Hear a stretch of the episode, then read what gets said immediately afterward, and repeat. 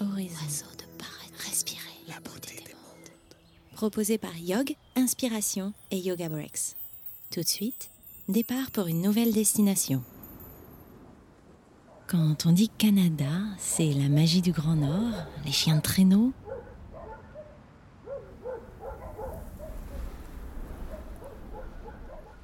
On imagine des forêts glacées, des aurores boréales. On a ce côté mystérieux, enchanteur des baleines au nord du Saint-Laurent.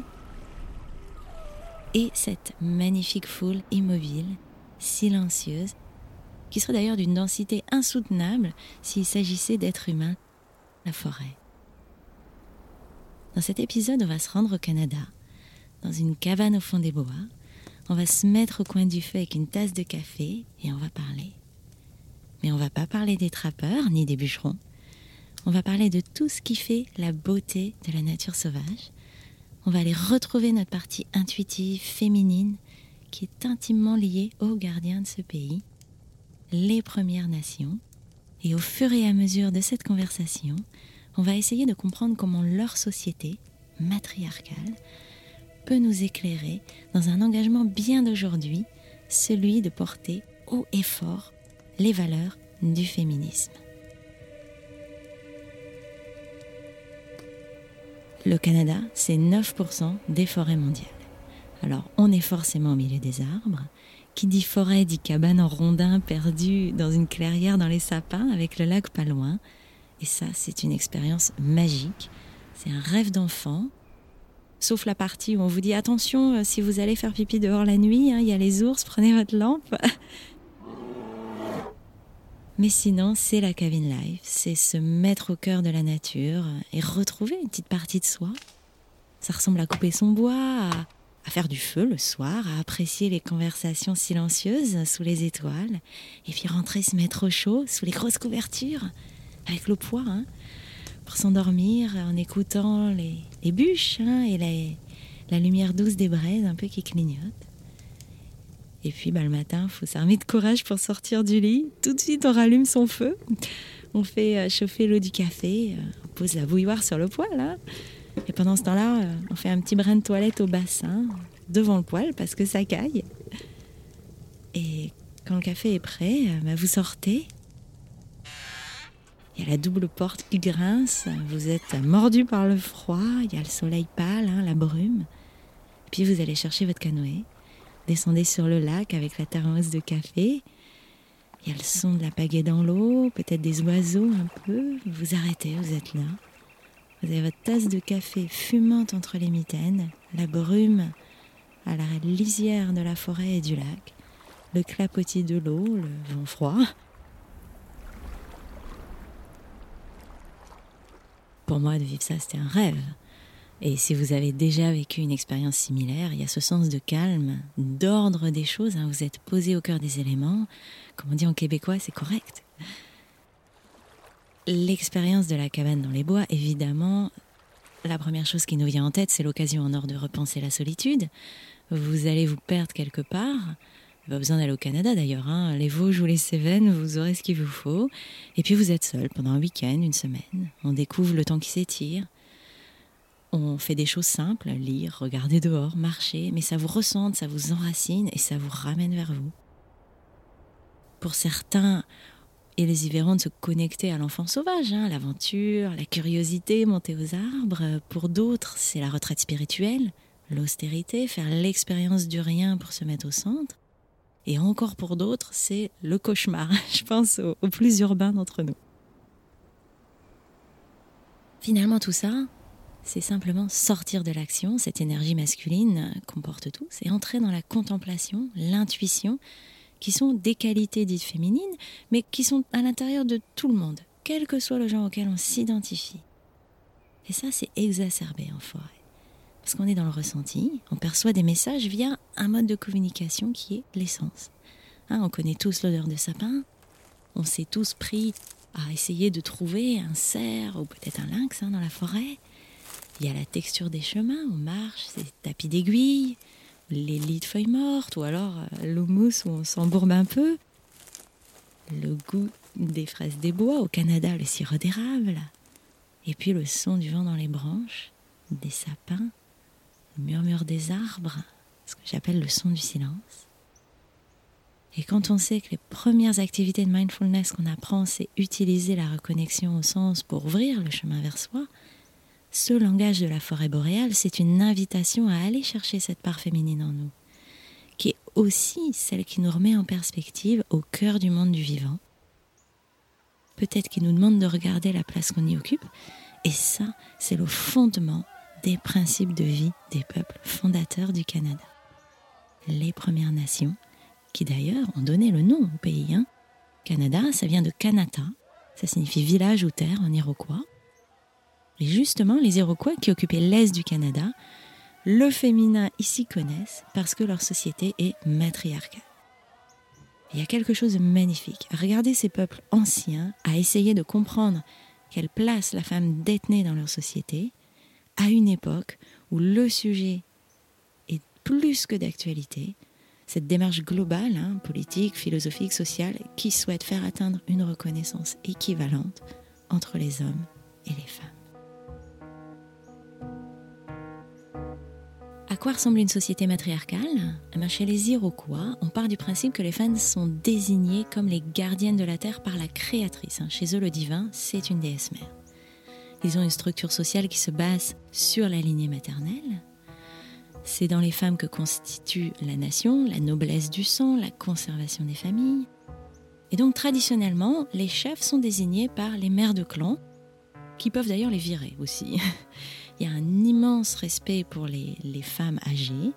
Et par exemple, si le conseil de la tribu décide d'une action qui leur plaît pas, type tiens, on va aller faire un raid chez la tribu d'à côté, les femmes peuvent décider de ne pas leur donner de nourriture pour le, voyage. Hein. Les femmes sont légitimement désignées pour euh, nommer les chefs. Pourquoi? La fonction procréatrice est extrêmement valorisée chez les Iroquois. Elles ont élevé des enfants, elles ont transmis les rites, la culture, la sagesse, le respect. Il y a cette notion d'éducation qui est le pilier de la société et finalement le premier élément duquel on peut s'inspirer aujourd'hui pour peut-être construire une société plus égalitaire. Et je pense à l'éducation. À l'école, on a l'éducation routière, l'éducation civique. Ah, pourquoi pas, euh, on aborde le sujet du respect, du consentement pour éduquer les petits garçons. On a aussi participer à l'éducation des jeunes filles et voir comment elles ressentent l'image d'elles-mêmes. Peut-être leur apprendre à pas se laisser définir par un regard patriarcal. Et là, je vais m'arrêter un instant sur ces photos de, de, jeunes nénettes qui sont sur les réseaux, elles font des pauses, elles font l'amour. Peut-être les inviter à se demander, est-ce que en faisant ça, tu valorises ton féminin? Ou alors, bah, tu fais un petit peu comme tout le monde et finalement tu, réponds à un business qui fait feu de n'importe quelle image sexualisée de jeune fille. Parce que c'est important qu'elle prenne conscience du rôle qu'elle porte dans la société très tôt. En dehors de l'éducation, on peut s'inspirer d'autres choses chez les Iroquois pour le quotidien. Donc historiquement chez eux, les femmes détenaient les maisons, les chevaux, les terres cultivées. Et la propriété d'une femme n'était jamais mélangée avec celle de son mari. Alors lui, il avait euh, du matériel de chasse et de pêche. Quand une femme se marie, elle ne quitte pas la maison de sa maman. Le mari est un hôte et elle doit lui procurer des vies. Alors celles qui connaissent le mot charge mentale, ça doit être très joli à leurs oreilles d'entendre ça. Mais parler de la charge mentale, c'est aussi un engagement féministe au sein de son propre foyer. Et un tout petit truc que j'ai lu récemment, si à la suite de la conversation, votre partenaire décide de prendre en charge quelque chose, n'allez pas le féliciter. C'est normal. Et tant qu'on y est, au passage, un petit rappel sur le mansplaining, ça n'a jamais fait de mal à personne. Pour revenir à notre société matriarcale du Canada, si vous vous dites jusqu'à présent, bah, respect, disons, euh, quelle valorisation pour les femmes, attendez un peu la suite. Au Canada, les femmes étaient responsables pour la définition des normes politiques, sociales, spirituelles et économiques de la tribu. C'est immense en tant que pouvoir. Et tout de suite, là, il y a plusieurs choses qui me viennent en tête. En particulier, ce qu'on peut faire pour changer les mentalités au quotidien, plutôt dans le domaine du travail. Ça peut être créer un groupe au sein du boulot qui va sensibiliser aux inégalités salariales, au harcèlement, aux discriminations. Ça peut être aussi de pas quand on entend une réflexion sexiste au travail. Et peut-être d'engager ses collègues à ne pas faire non plus. Ça, si on peut commencer par là, ce serait déjà très bien. Et je vous ai aussi gardé le meilleur pour la fin, en quelque sorte. Les femmes, chez les Iroquois, sont libres de disposer de leur corps. Elles sont maîtresses de leurs relations sexuelles et de leurs sentiments, et ça donne une société où on ne connaissait pas le viol. Il y avait très rarement de la violence conjugale, et le divorce était accepté. Le divorce était simple, la femme mettait les affaires de l'homme sur le palier, et puis c'était fini. Et là, je pense à, d'autres choses qu'on peut faire en tant que femme pour remettre justement le sujet du féminisme au centre de la conversation, le rôle des femmes, leurs désirs. Eh ben, on a des choses aujourd'hui qui sont des cercles de femmes. On a les red tents, les tentes rouges, aussi les moon lodge, où on redonne une dimension sacrée au cycle menstruel. Tous ces cercles où l'on vient partager son histoire en toute vulnérabilité et en toute sécurité avec celles qui savent ce que c'est. Ces lieux où on essaye de dépasser les clichés qui ont été subis par nos aînés. Hein. Il y a eu une époque où on était simplement maman, mère au foyer. Après, on est devenu working girl.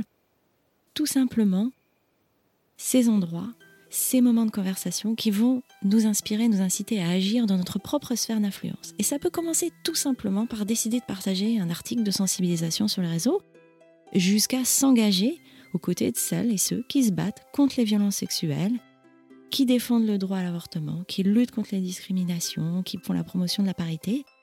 Mais ça peut être aussi d'aller jusqu'à se faire élire pour changer les lois.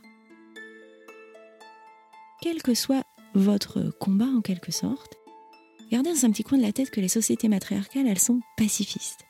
Donc on adopte une attitude progressiste. Et peut-être c'est aussi l'occasion de temporiser un côté qui est assez cliché. Hein. Euh, les hommes, on va vous faire payer des années d'abus de pouvoir. Je vais vous laisser sur une petite citation de Maisie Williams, qui jouait Arya dans Game of Thrones, qui a dit On devrait arrêter d'appeler les féministes des féministes. Et juste commencer à appeler les personnes qui ne sont pas féministes eh ben, des sexistes. Le Canada, il appelle immédiatement au cœur de la forêt. Celle qui enchante, hein, avec les sapins blancs, les aurores boréales, celle qui fait peur, le blizzard, les loups. Mais c'est finalement celle qui nous fait ressentir des émotions, des sensations. Et le Canada, c'est la nature sauvage, qui en fait se fait le miroir de l'intensité de notre propre nature intérieure. Un petit peu comme euh, les visages qu'on aperçoit furtivement autour du feu de camp. Et c'est cette image que j'ai des Premières Nations. La tradition orale pour la transmission du savoir et donc l'art de l'écoute. Cet art de l'écoute, il est présent dans les principes de vie du yoga, ça s'appelle. Alors on pense c'est la vérité, mais c'est aussi parfois de laisser les autres porter leur vérité jusqu'à nous, donc de les écouter. Et aujourd'hui, notre mouvement féministe, il a besoin autant de l'écoute que de la parole, parce qu'écouter, c'est le début du travail sur soi. C'est absorber pour ensuite créer son propre féminisme en fonction de son histoire, de ses aspirations, de ses convictions, et ça, quel que soit le genre auquel on s'identifie. C'est finalement de garder en tête que de s'impliquer dans la valorisation du féminin, ça demande une véritable recherche d'harmonie entre retrouver notre sensibilité, exprimer qui on est, et bien sûr ce côté masculin qui va nous conduire à mener des actions concrètes. Sex and race, because they are easy, visible differences, have been the primary ways of organizing human beings into superior and inferior groups. and into the cheap labor on which this system still depends. We are talking about a society in which there will be no roles other than those chosen or those earned. We are really talking about humanism.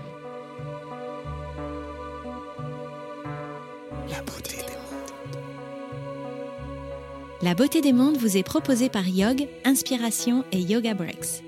Retrouvez tous nos séjours yoga sur notre site internet yog.me, et sur Facebook, Instagram. Merci d'avoir écouté cet épisode. Pour ne pas manquer le prochain, abonnez-vous sur votre plateforme d'écoute préférée et si ce podcast vous a plu, laissez-lui un commentaire et 5 étoiles sur Apple Podcast. Vous aussi, vous pouvez faire découvrir aux autres la beauté des mondes en partageant ce podcast sur les réseaux sociaux. La touche de magie dans vos oreilles est l'œuvre d'Aurélien Bonny du studio Marc Aurel. Merci à lui pour la réalisation de cet épisode et à Son et de vous l'avoir fait connaître. Je suis Coralie Savruc, fondatrice de Yog. À bientôt!